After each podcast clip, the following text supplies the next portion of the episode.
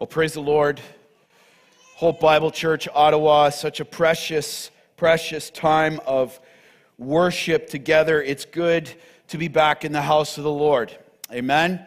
It's good to be back in the house of the Lord. Let's open up our Bibles to John chapter 18. John chapter 18, verses 1 to 11.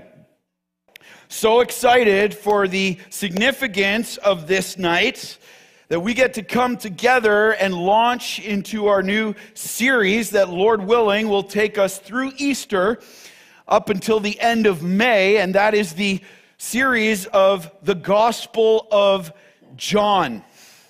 The Gospel of John. Now, for those of you who may not have been in this church for the last four years, let me bring you up to date here.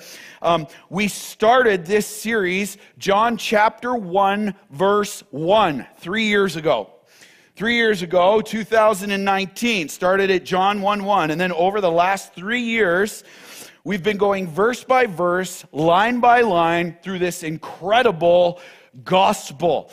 All right, part one, part two, part three. And so if you need to get caught up on that, here's what I want you to do. I want you to log onto our website, go into the sermon archive, and listen to all the sermons from the last three years on John before next week so you're all caught up. Okay?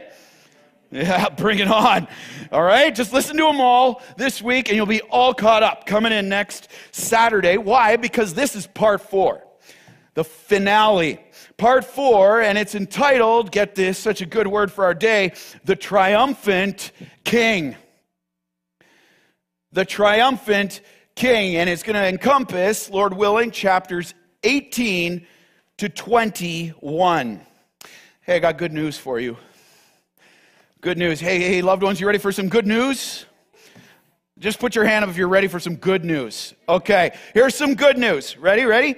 Over every fear you have over every piece of darkness in this world, over every government and ruler and kingdom and authority, over every part of this pandemic, over every war that has happened, is happening, or will happen, over every trial you and I face, over every sin struggle you and I have.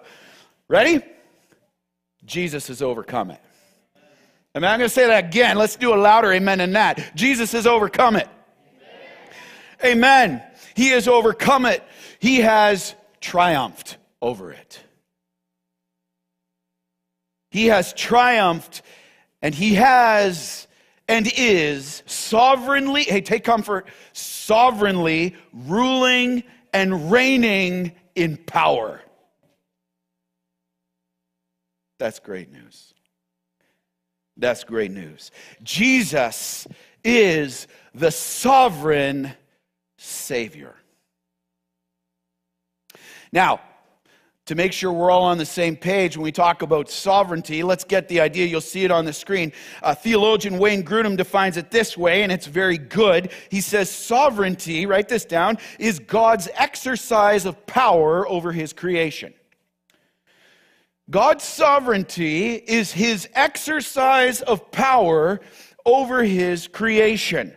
It is literally, get this, sovereignty of God, providence of God, God having supreme power. That's good news supreme power over all things and is working them out out of his grace, out of his mercy, by his patience, by true justice, by his love. Listen, he's working all things out for his glory and for the good of those who love him. And that, the sovereignty of Jesus Christ, is the focus of chapters 18 to 21. And man, no kidding, John needed to make it the focus, depending on what's coming up and what's happening to Jesus and to his disciples. Now, why is it so important that we lock in on this sermon series at this time? You just see the sovereignty of God all over it in the timing of it because there's a problem, loved ones. There's a problem that you face today, that I face today, and that we will face tomorrow and the day after many times a day. And here's the problem it's called our unbelief. A problem we face day in, day out, moment by moment, is our unbelief. What do you mean by that? Here it is. We struggle to truly believe that Jesus has triumphed over all. Did anyone struggle with that? As you go through these last two years, as you see the death and devastation that is happening in our world right now, how about even in our own city a month ago and all the events that were going on? Did you struggle to believe that Jesus was truly ruling and reigning? Yeah. So did I. So did I. And that he's sovereign. And, and, and like what we'll see from the Apostle Peter here, we fight against the sovereignty of God. Sometimes in the name of serving God, as we'll see right from Peter here. We fight against his sovereignty. See, we may, here's the thing as Christians, we get really good at this. We may acknowledge the sovereignty and the triumph of Jesus with our lips. Yes, Jesus, you're over all. We can sing that. You're over all. But as we look around and we see and even experience personally the confusion, the anger, the wars, the death, the division, the chaos, and we start to feel the weariness of it. Anyone feeling weary of all that's going on? the weariness, we experience the hardship, the struggle, and things don't go our way. Here it is. We often struggle to believe in God's good plan and purposes, don't we? His timing and His way of doing things.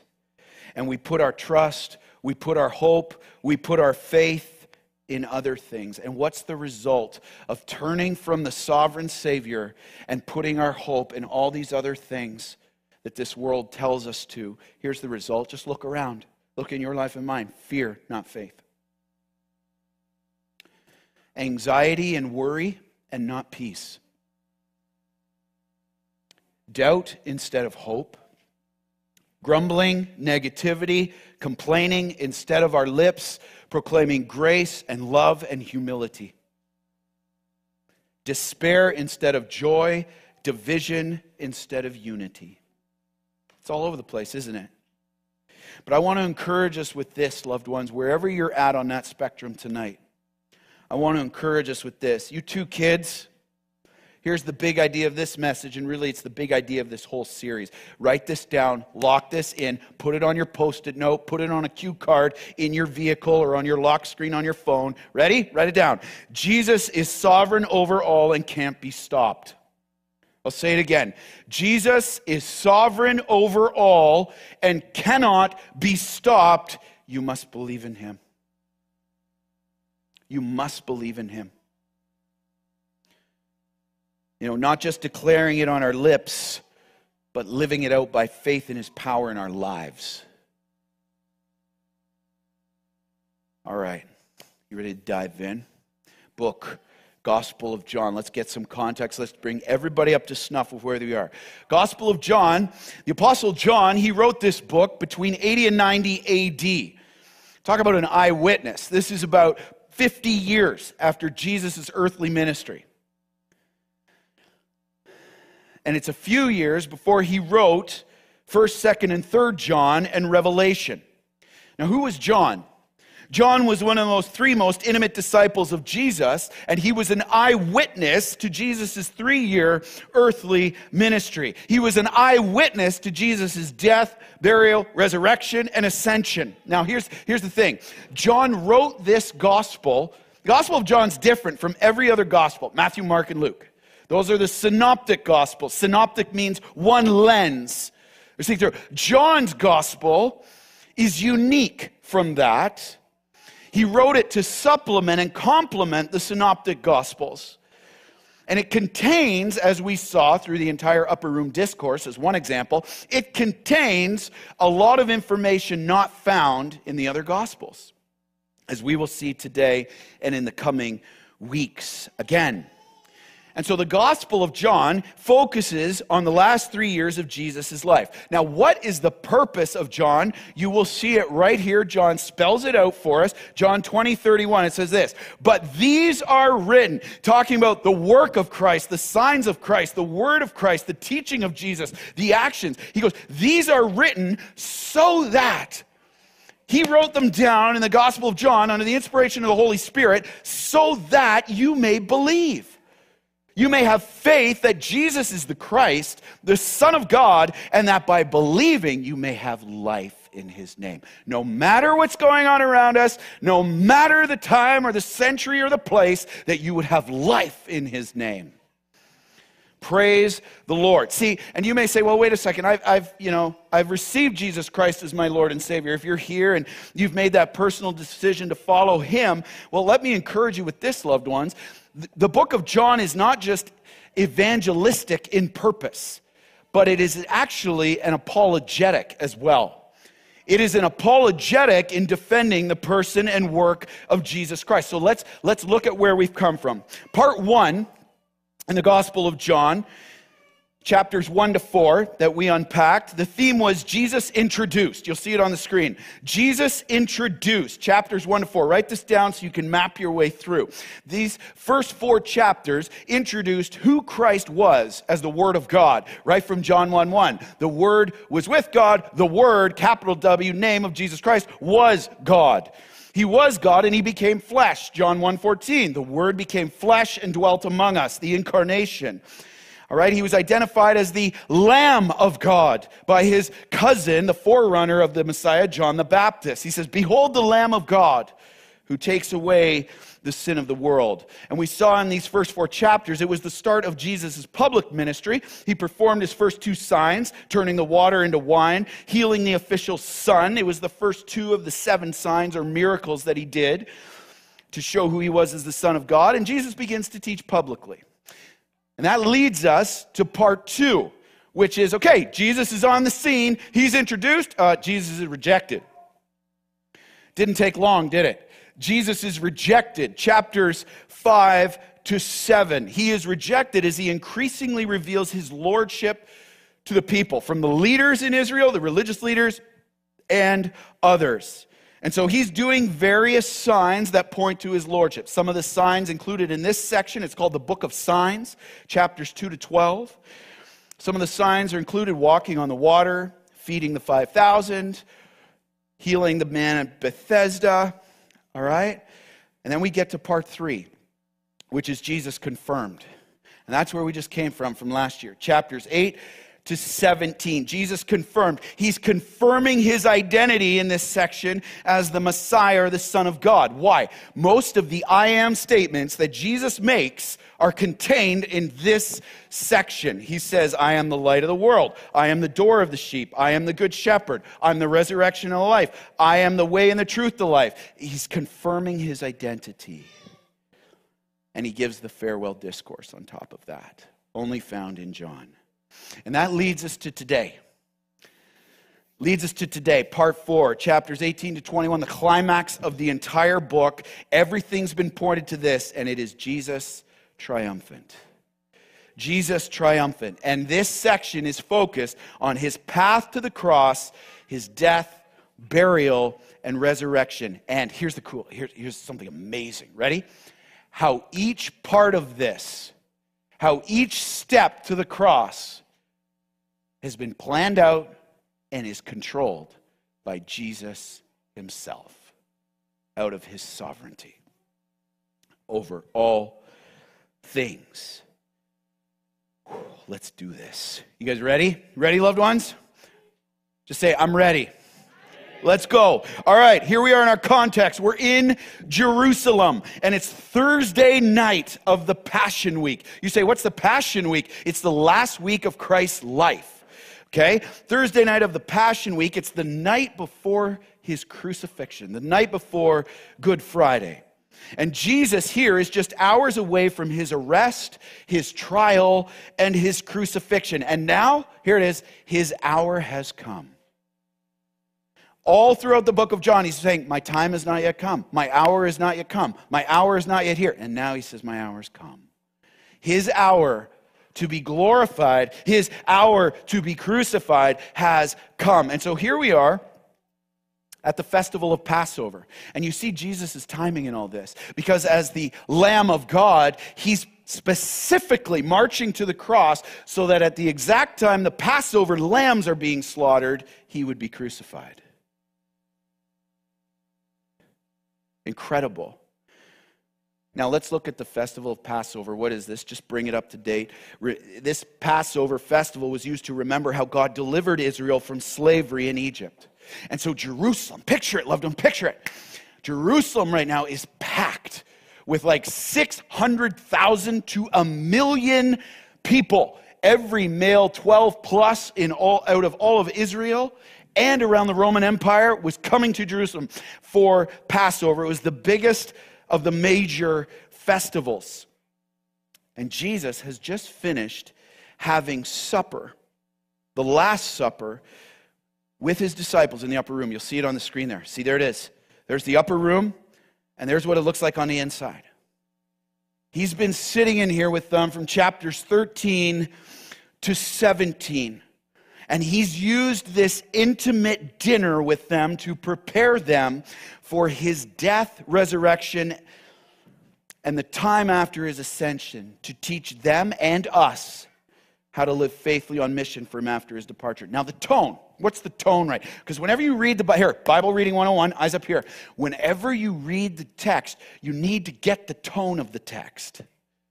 All right? The tone of the text. So, what tone is happening here? It's an ominous tone. Ominous tone. Why? Because there's a manhunt going on. Jesus is a wanted man. The religious leaders are coming after him numero uno. They've been hunting him down since John 11. He's a wanted man. And Judas, if you remember from chapter 13, Judas has left dinner after Jesus said that Judas was going to betray him. Remember, Jesus washed Judas's feet and then he dipped the morsel in the cup and gave it to him as a sign of honor to try to love Judas, to love him well to the end. And Judas gets up and Jesus says, What you're about to do, do quickly. And Judas leaves. And the disciples are just downright confused. They don't know what to expect, but they know something's up. And here in the text, in the middle of all this and all that's about to happen, we see the unstoppable power and sovereignty of Jesus and two truths. Ready? Two truths that we must increasingly believe about him and his triumph over death if we are to have life in his name and live by faith and not fear, in living on mission for Him and see His kingdom advance for His glory. Hey, can I ask you a question? Eyes up here. Is anyone here tired of living in fear? Are you tired of the crippling anxiety? Are you tired of the fear of the future? the fear of what's happening, let's tune in right now. Let's stand. Let's honor the authority of God's word. John chapter 18. We're going to read this together. Hey, kids, John chapter 18, starting at verse 1. Let me hear your voices. Praise the Lord. Let's get into it. John chapter 18, verse 1. The betrayal and arrest of Jesus. You ready? Nice and loud, Hope. Let's go. When Jesus had spoken these words, he went out with his disciples across the brook Kidron where there was a garden which he and his disciples entered. Now, Judas, who betrayed him, also knew the place, for Jesus often met there with his disciples. So, Judas, having procured a band of soldiers and some officers from the chief priests and the Pharisees, went there with lanterns and torches and weapons. Then Jesus, knowing all that would happen to him, came forward and said to them, Whom do you seek? They answered him, Jesus of Nazareth. Jesus said to them, I am he. Judas, who betrayed him, was standing with them. When Jesus said to them, I am he, they drew back and fell to the ground. So he asked them again, Whom do you seek? And they said, Jesus of Nazareth. Jesus answered, I told you that I am he. So if you seek me, let these men go. This was to fulfill the word that he had spoken. Of those whom you gave me, I have lost not one. Then Simon Peter, having a sword, drew it and struck the high priest's servant and cut off his right ear. The servant's name was Malchus. So Jesus said to Peter, Put your sword into its sheath. Shall I not drink the cup the Father has given? Incredible text. And all God's people said, Amen. You may be seated. So good to read scripture together. All right, get your pens ready. Here we go, Hope. Fear not. Say that with me. Fear not. Fear not. Jesus is the sovereign Savior who has a plan, and you can't stop it. Fear not, loved ones. Jesus is the sovereign Savior who has a plan. Everyone say, He has a plan. He has a plan and you can't stop it. And here's some great news for our hearts tonight Jesus will accomplish his plan in his way. Will you trust him? Jesus will accomplish his good plan in his way. Will you trust him? Go back to verse 1 for a sec. Watch this. When Jesus had spoken these words, he went out with his disciples across the brook Kidron, where there was a garden, which he and his disciples entered.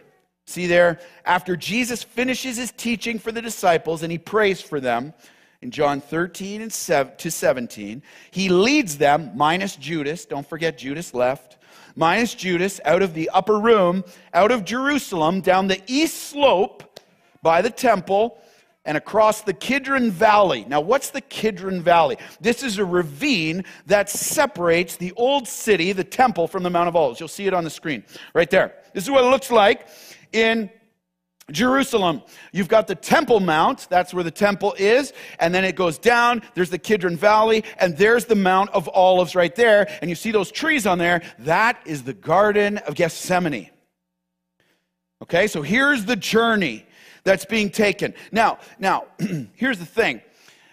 He heads into this garden as we know from the Gospels, Matthew and Mark. It's not mentioned here, but Matthew and Mark say it's the Garden of Gethsemane. Do you know what the word, something really cool, say Jesus doesn't do random? Go. Do you, do you, know, what, you know what Gethsemane means? Oil press. He's about to get pressed. His disciples are about to get pressed. And it is a garden that is filled with olive trees. It's an olive grove. And why is he going here? Why does he go here? Well, we don't hear why fully in this part, but Matthew, Mark, and Luke fill in some details for us. He's going there to pray. Jesus is going there to pray before being arrested, put on trial, and going to the cross. And Jesus, if you remember from the other Gospels, if you've read them, Jesus is agonizing in prayer here about going to the cross. That beautiful prayer he prays Father, if it be possible, let this cup pass from me. And then our hope is sealed right here. Yet not my will, but yours be done.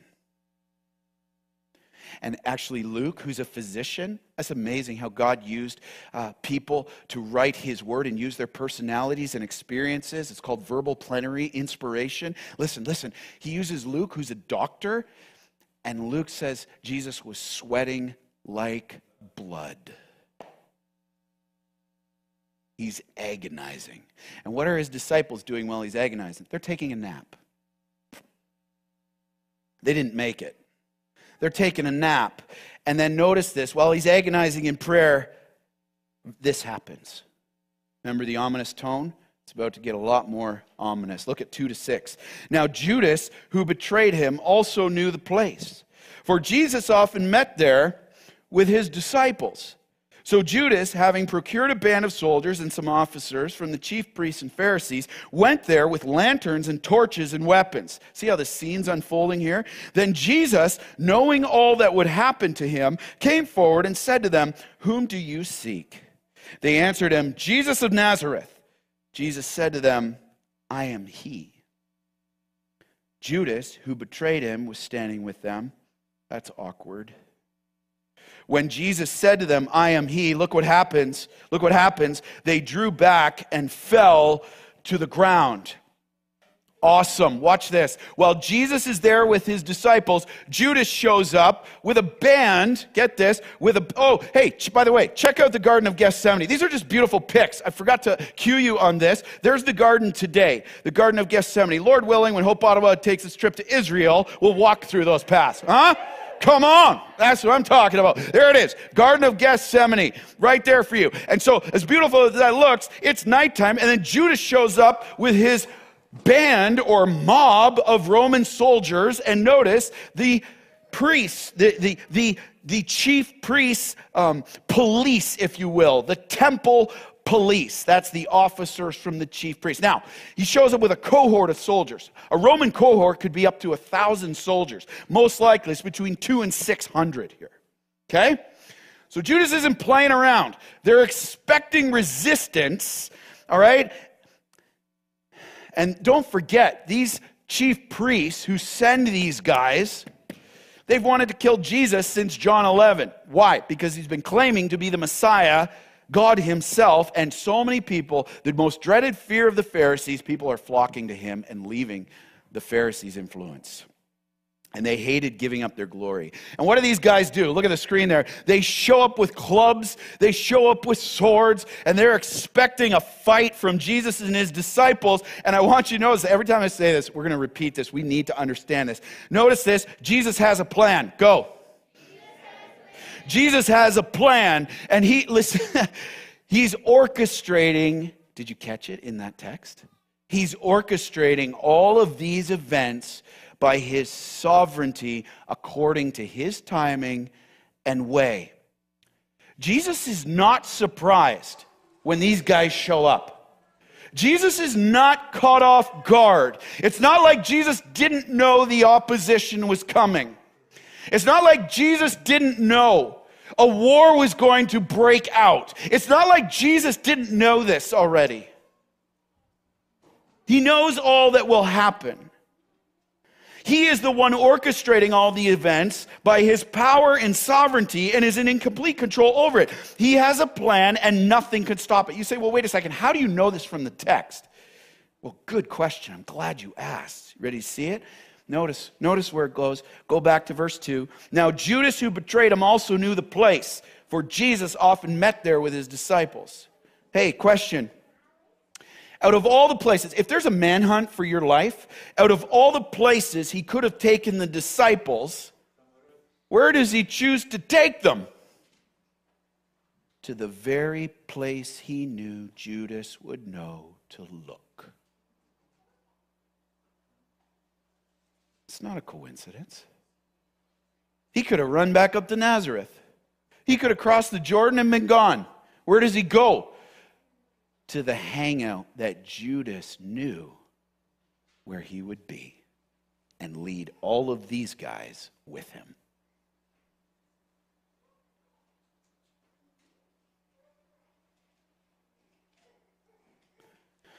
If he's trying to avoid the authorities, he's not going to Gethsemane. But, loved ones, be encouraged. Jesus is not avoiding the authorities, he's engaging them.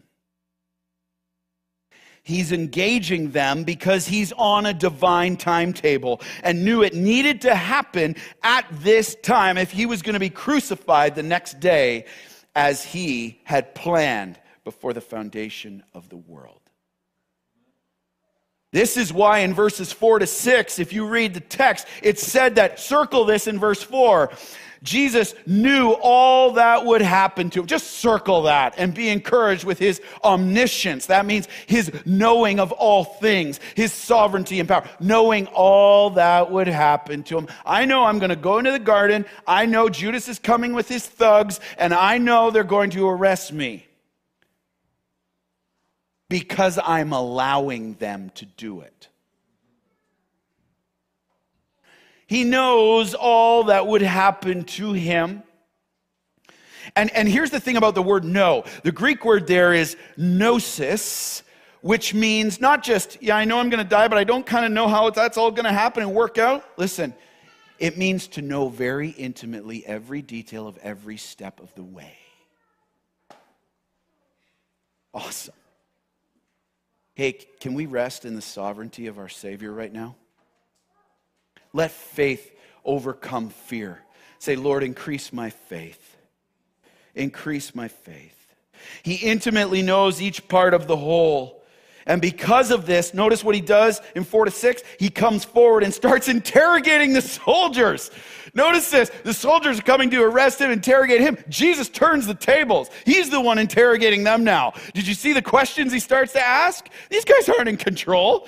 Jesus is in control. He starts interrogating them. Notice what he asks right there, verse 4. He says, Hey, whom do you seek? And you may say, well, wait a second, doesn't he already know who they're seeking? Yeah, he does, but there's a purpose. We'll get to that in a sec. He says, Who do you seek? And after the soldiers answer, Jesus of Nazareth, look at this. Jesus responds by telling them he is who they're looking for. Notice the term, circle it just before the word Judas in verse 5. He says, I am he. I am he. Now, that is so significant. Circle it up.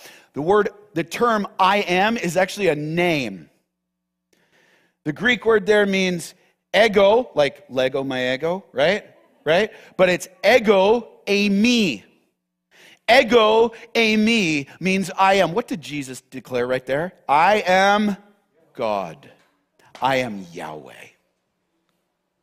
I am the one who absolutely is grace. I am the one who absolutely has authority and power and sovereignty. I am the one who is the standard of mercy and love and true justice. I am God.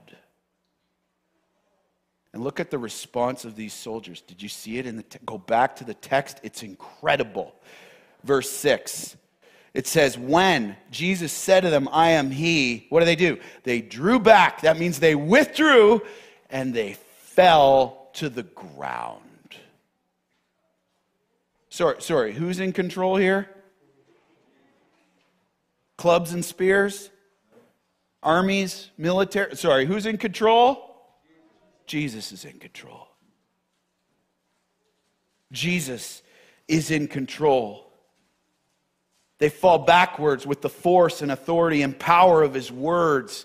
And I want us to notice something here. It gets back right to our Jonah series, it latches onto that. You see what happened in the power of three of Jesus' words? An entire cohort of Roman soldiers just hits the deck.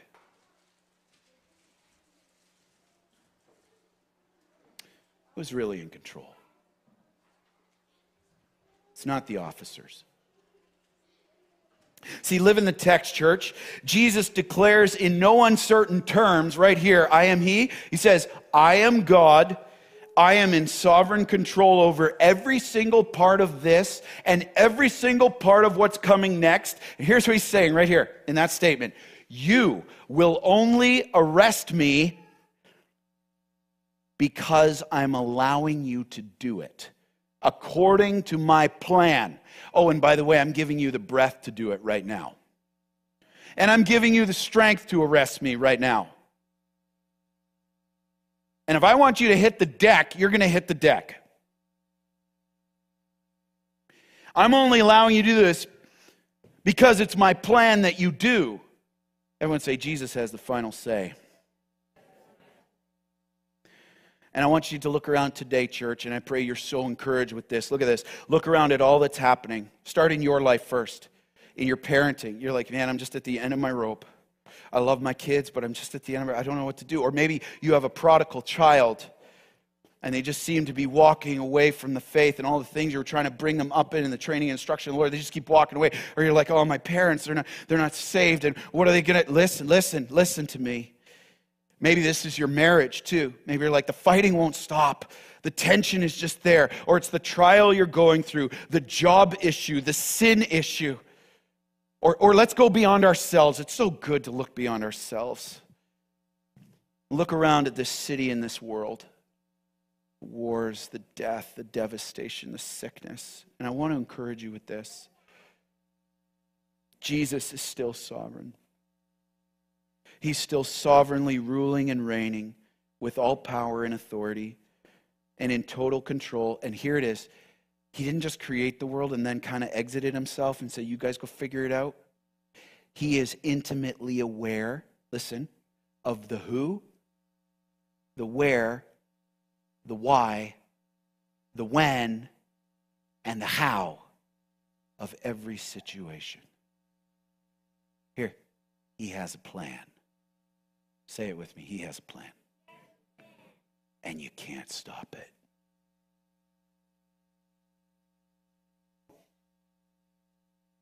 Rest, friend. Rest. Just rest. Just right now. Just close your eyes and just rest that you have a sovereign king who loves you. And if you're saved in him, is working all that you read about and you hear about and you experience for your good and his glory. Rest. Just say, Jesus, help me to rest in you. Help me to find my rest. Our hearts are restless until they find their rest in you, Augustine said. Lord, help us to rest.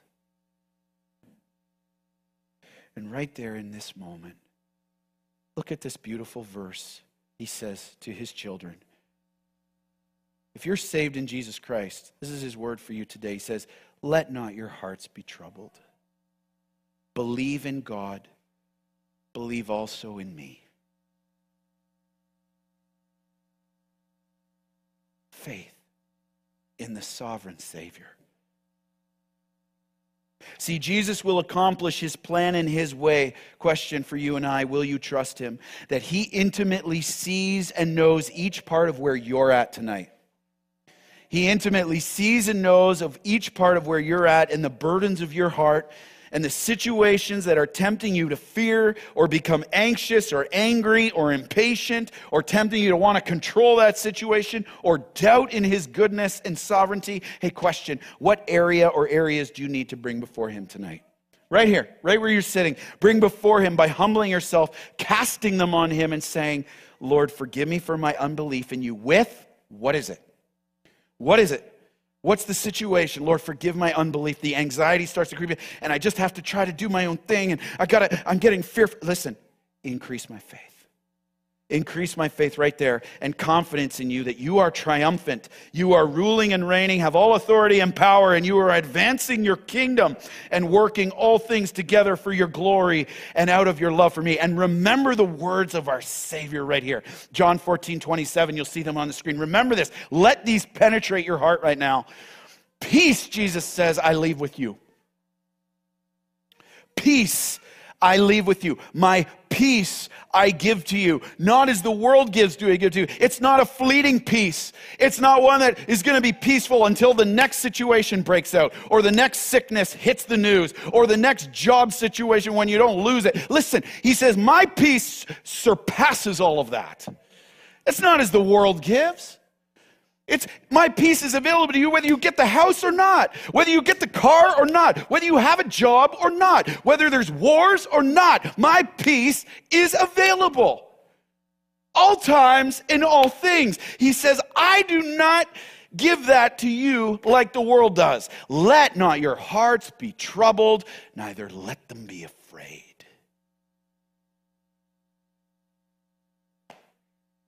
Don't be afraid rest, submit. He says, I've overcome. I am triumphant over what you face and what you fear. I'm triumphant, he says.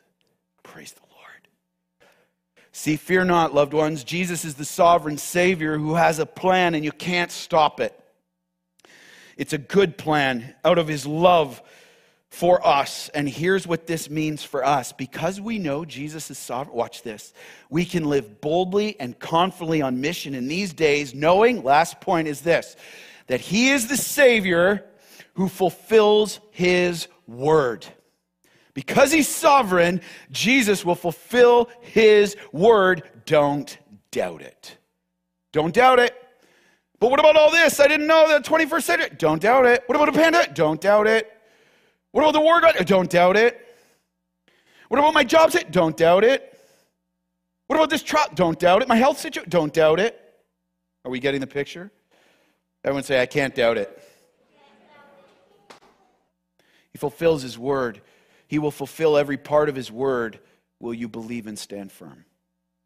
Will you believe and stand firm? See, here in verses 7 to 11, after the soldiers fall to the ground and things start to escalate. Did you hear that before when we read it? They're starting to escalate. And on the surface, it looks as though things are spiraling out of control. Does that sound familiar today? On the surface, it seems like, seems like things are spiraling out of control. But here's some great news for us, loved ones. They're not. They're not. Jesus has a plan. And he has been, is, and will continue to fulfill his word to accomplishment here in this text and here today in our lives. In us and through us as we follow him by his power at work in us. Don't doubt it. Stand firm. And here we see two truths of what it means for us today that we must stand firm upon and ask daily. Daily, loved ones, for the faith to believe and not doubt if we are to live boldly and confidently on mission for Him, no matter what's going on. Ready? Don't doubt the word. Get your pens ready. Here it is. Don't doubt. Don't doubt Jesus' protection. Don't doubt His protection over you if you are His child. Look at verses 7 to 9. He says this So he, that is Jesus, asked them again, Whom do you seek? And they said, Jesus of Nazareth. And Jesus answered, I told you that I'm he. So if you seek me, notice what he's doing? Let these men go. Let them go. This was to fulfill the word to fulfill the word that he'd spoken of those whom you gave me, I have not lost one. See, can you imagine the scene? This whole Roman cohort is on their backs. And as they're stumbling around trying to get up, look at Jesus ask them the question again. He says, Whom do you seek? Now you say, wait a second, why does he ask this if he knows everything? Here's why. You see it in the text. Right here, did you catch it? See, Jesus knew that they were already after him. But he's asking them in order to protect and preserve the disciples. See what he's doing there? He's protecting and preserving the disciples by making it crystal clear that the soldiers had no authority to arrest them. Because Jesus didn't give them the authority to do it. He's protecting them. And he command notice the command. Now Jesus is commanding. He commands them to let them go. Verse 8.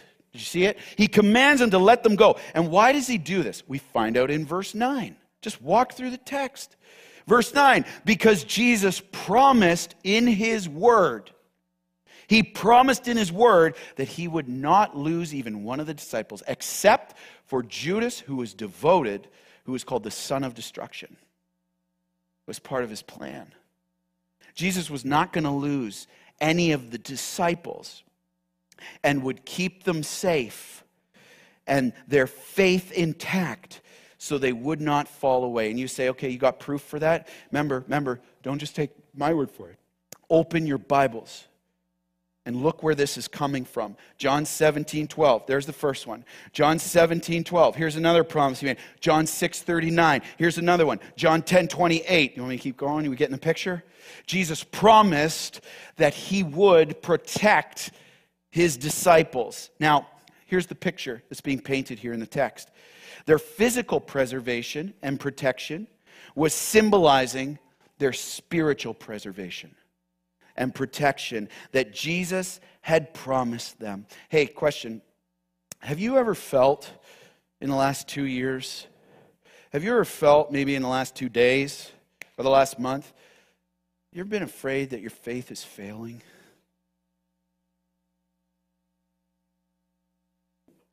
That your faith is failing? Like, I, I'm just struggling with so much doubt right now. I don't know if I can trust you that health issue that you're going, you ever feel like your faith is failing? Here's some great news for you. right from God's word. For all who have repented of their sin and confessed Jesus as their Lord and Savior, here's what that means for us today. Um, he promised to hold us fast. If you are truly saved in Jesus Christ, He will hold you fast. He will not let your faith fail. He will not let you run away and do all of these other things apart from Him. No matter what's going on around us, no matter what's happening to us or in us, He will hold us fast and protect us in our faith and finish the good work He started in us. Loved ones, don't doubt His word. He fulfilled it here, He's not going to break it now. Philippians 1 6. You don't believe me? Watch this. Just let your heart be ministered to right now on the screen. And I'm sure of this, Paul writes, I'm sure of it, that he who began a good work in you, oh, here's the promise again, will bring it to completion at the day of Jesus Christ. Your faith will not fail. Here's another one 1 Corinthians 10 13. You might say, well, the temptation is so strong. The temptation to run, the temptation to sin. Watch this. No temptation has overtaken you that is not common to man. Here, rest assured, God is faithful, loved one. God is faithful and He will, there's a promise, He will not let you be tempted beyond your ability. But with the temptation, here's another promise, He will also provide the way of escape. What? That you may be able to endure it. What does that mean? That your faith may not fail. Want some more? Let's go. Minister. Isaiah 41:10. I love it. He says this Fear not, loved one, for I am with you. Do not be not dismayed, for I am your God. Remember who I am. I will, promise, strengthen you, I will help you, and I will uphold you with my righteous right hand. Your faith will not fail. Well, I sustain it. Okay, last one. Romans 8, 35 to and then 37 to 39. Watch this. Who shall separate us from the love of Christ? Shall tribulation or distress or persecution or famine or nakedness or danger and sword? Look at, look at 37. No, in all these things, no matter what's going on, listen, in all these things, we are more than conquerors through him who loved us through him who loved us. For I am sure, oh, there's the same language as Philippians 1. For I am sure that neither death, nor life, nor angels, nor rulers, nor things present, nor things to come, nor powers, nor height, nor depth, nor anything else in all creation, that's a great time for an amen, will be able to separate us from the love of Christ Jesus our Lord. Amen? Let the word of God just minister to your heart right now your faith will not fail while God sustains it. You may doubt a little, you may struggle with that. He's not going to let you go. He's not going to let you go. And one of my favorite songs, I wasn't going to do this, and then we were worshiping, and I was like, you know what? I need to do this. I want to encourage you with this. One of my favorite worship songs. We're not going to sing it tonight, but Lord willing, soon. Close your eyes. I want to read this as a testimony for you. Here it is. It's called He Will Hold Me Fast. Just rest. When I fear my faith will fail, Christ will hold me fast. When the tempter would prevail, he will hold me fast. I could never keep my hold through life's fearful path, for my love is often cold. He must hold me fast. He will hold me fast he will hold me fast. For my Savior loves me so, He will hold me fast. Those He saves are His delight. Christ will hold me fast. Precious in His holy sight, He will hold me fast. He'll not let my soul be lost. His promises shall last bought by him at such a cost, he will hold me fast. For my life, he bled and died. Christ will hold me fast. Justice has been satisfied. He will hold me fast. Raised to him to endless, raised with him to endless life. he will hold me fast till our faith is turned to sight when he comes at last. You want to sing this chorus with me if you know it? Let's go. He will hold me fast. He will hold me fast. For my Savior loves me so. He will hold me fast. Will you believe and stand firm?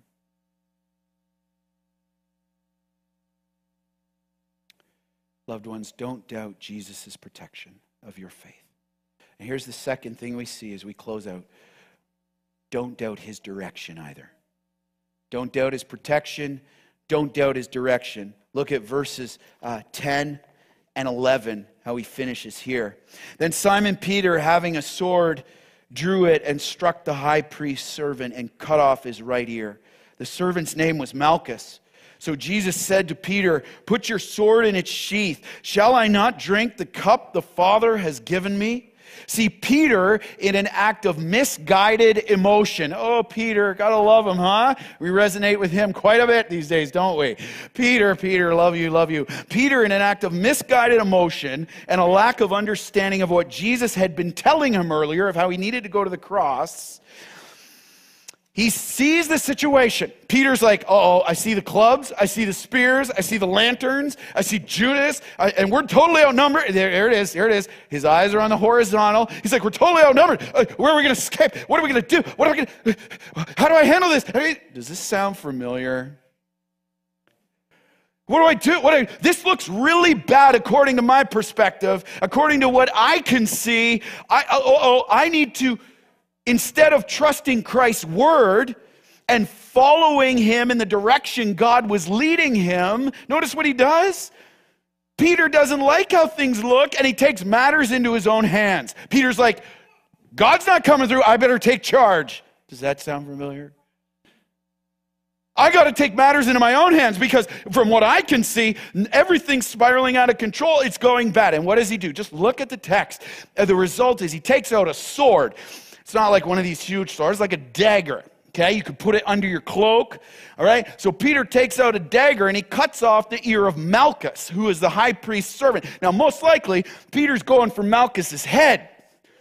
But Malchus, he ducks out of the way. Peter gets his ear. He gets his ear. And notice, he's ready to fight. He's like, I'm ready to fight. I'm fighting for Jesus. I'm fighting for God. I'm taking the stand, taking out the sword. Ugh. Notice the rebuke. In verse 11, go back to the text. Don't miss this. He says, Put your sword away, Peter. Put it away. He says, Shall I not drink the cup the Father's given me? Look what he's saying right there. Peter, you are resisting the will of God right now.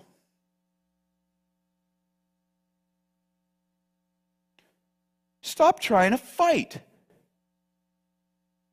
an earthly, fleshly battle.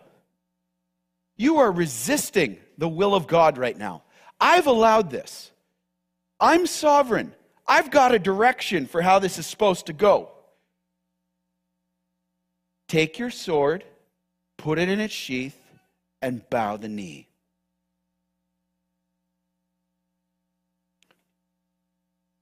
You're resisting the will of God by trying to take charge and take matters into your own hands. How many of us just need to hear that right now? We're trying to take charge, our time, our way, from what we can see. You are resisting the will of God. You're hindering the mission of God that I've been given by my Father to drink his cup. You say, What cup? The cup of God's wrath to be poured out for sin. If Peter had his way, Jesus wouldn't have gone to the cross. That would have not gone well for us, would it? He says, you're, you're resisting the will of God for me to go to the cross, pay the penalty for your sin and the sin of the world, and fulfill God's plan for salvation. He said, Peter, this has been my word to you all along. I told you my hour is coming. You need to trust in my direction. I'm not wanting you to fight this way for me. I'm not wanting you to fight this way for me. I want you to submit to me and trust me that I see the whole picture. You want me to go to the cross. You don't see it. I do, Peter. Thanks for the effort. Put your sword away. Hey, question for us. Where are you and I, like Peter, resisting the Lord by trying to take matters into our own hands? Instead of waiting on Him, we rush into decisions. As we see how the world seems to be spiraling out of control, just like Peter's world is spiraling out of control, are we trying to take matters into our own? I'm hitting social media. I'm taking out that sword. I'm taking it out on the person who doesn't agree with me. I'm canceling them right out. I'm taking that sword out. I'm going for the head. Where are you and I resisting the will of God? Because things don't look like we want them to. Put the sword down and take a knee, loved one. Me too. He has a plan. Fight on your knees in prayer. The battle belongs to Him.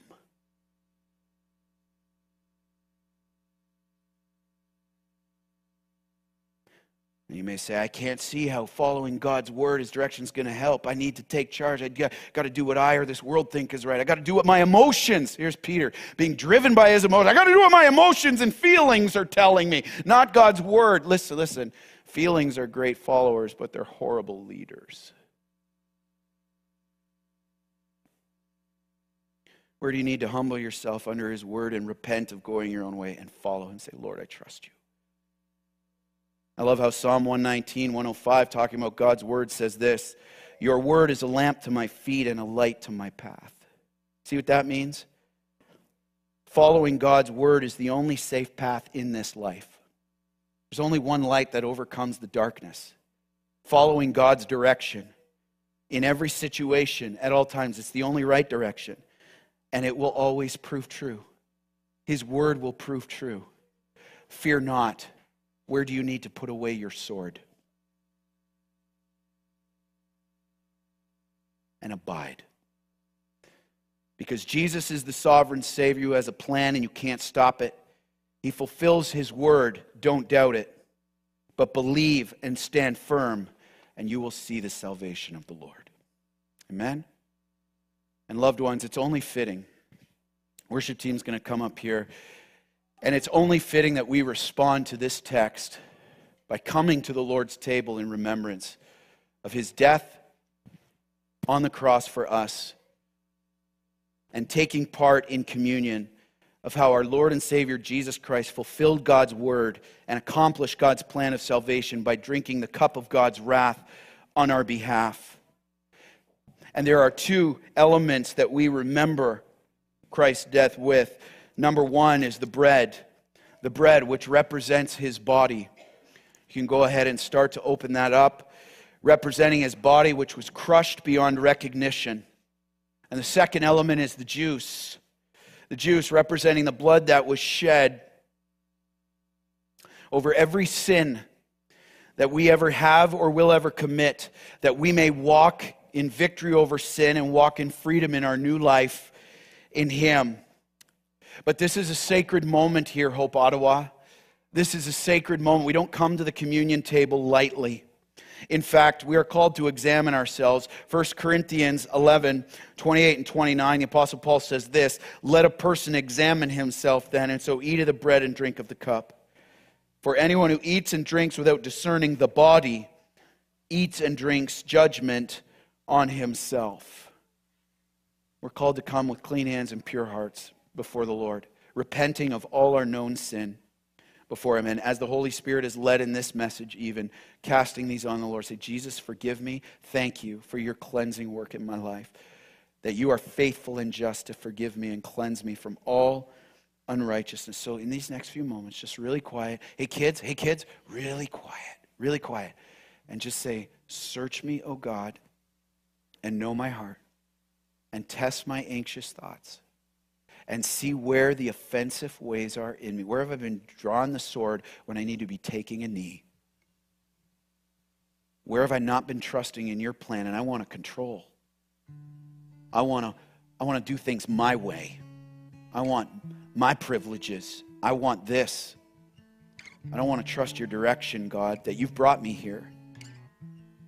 That if I humble myself and you will show your glory, I don't want to resist you. Lead me in the way everlasting. And as the Lord reveals these things in our heart, loved ones, take time to confess and repent of them. Let's come.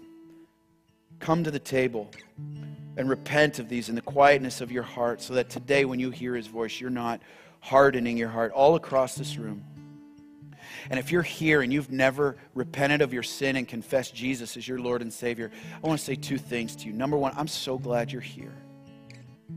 It is not by accident that God has brought you here.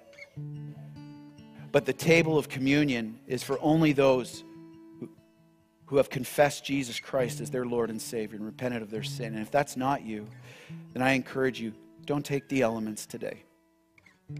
Don't take the elements. And afterwards, come on up, and myself or some of our other leaders would love to know how to pray with you and talk to you more about what it means to have a personal relationship with Jesus Christ. All right, let's take a few moments right now to examine.